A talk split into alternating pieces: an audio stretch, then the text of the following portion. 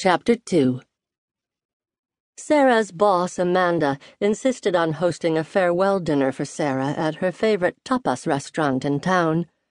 It was one of Boston's hardest to get into places, but Amanda had cultivated a friendship with one of the hip owners, and she liked to show off the fact that she could get a table at the drop of an emerald brooch.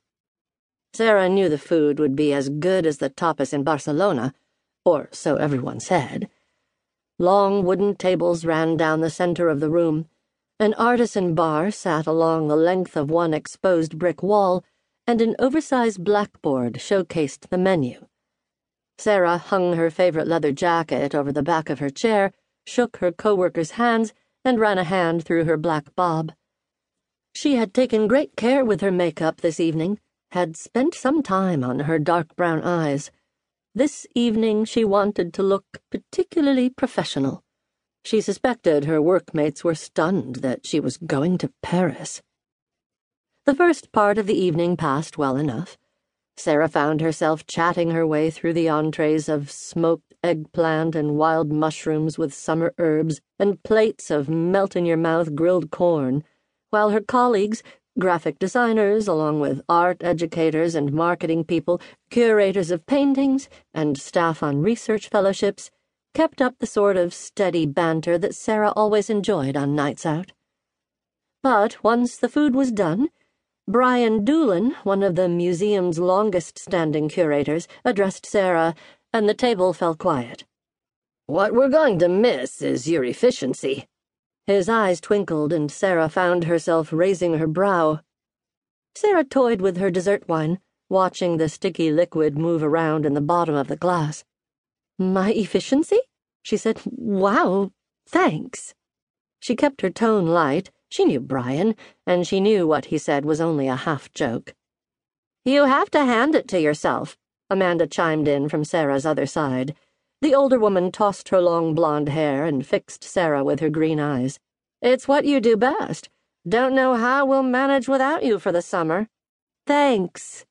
Sarah knew her voice sounded as flat as a sunken souffle. You're so reliable. There was nothing nasty in Amanda's tone, but Sarah had heard these words too many times to count. Responsible, efficient, sensible, rational. Sarah had to push away a sigh. Was that how Stephen had seen her? Reliable? Not novel enough?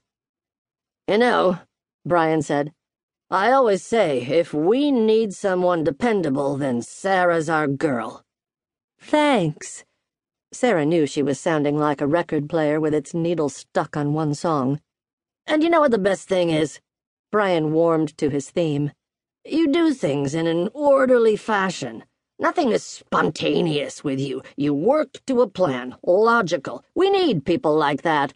I just find you invaluable. Wish I had more of your qualities myself. So when you said you were going to Paris, Amanda laughed, I nearly died on the spot. What, I thought, could Sarah possibly be wanting to do in the city of love?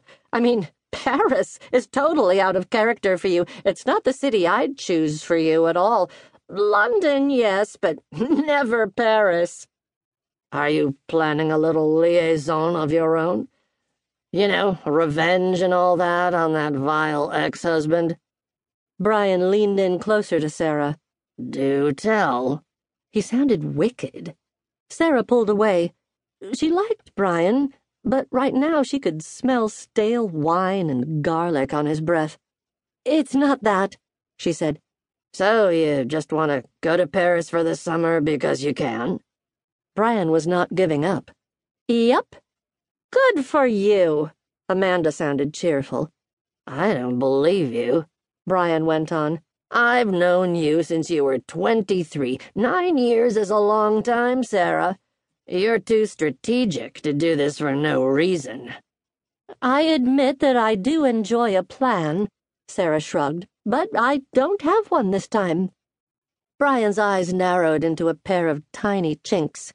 I still don't believe you. Sarah pulled her jacket on. She was not, she reminded herself, boring. She wore leather jackets, and she used to have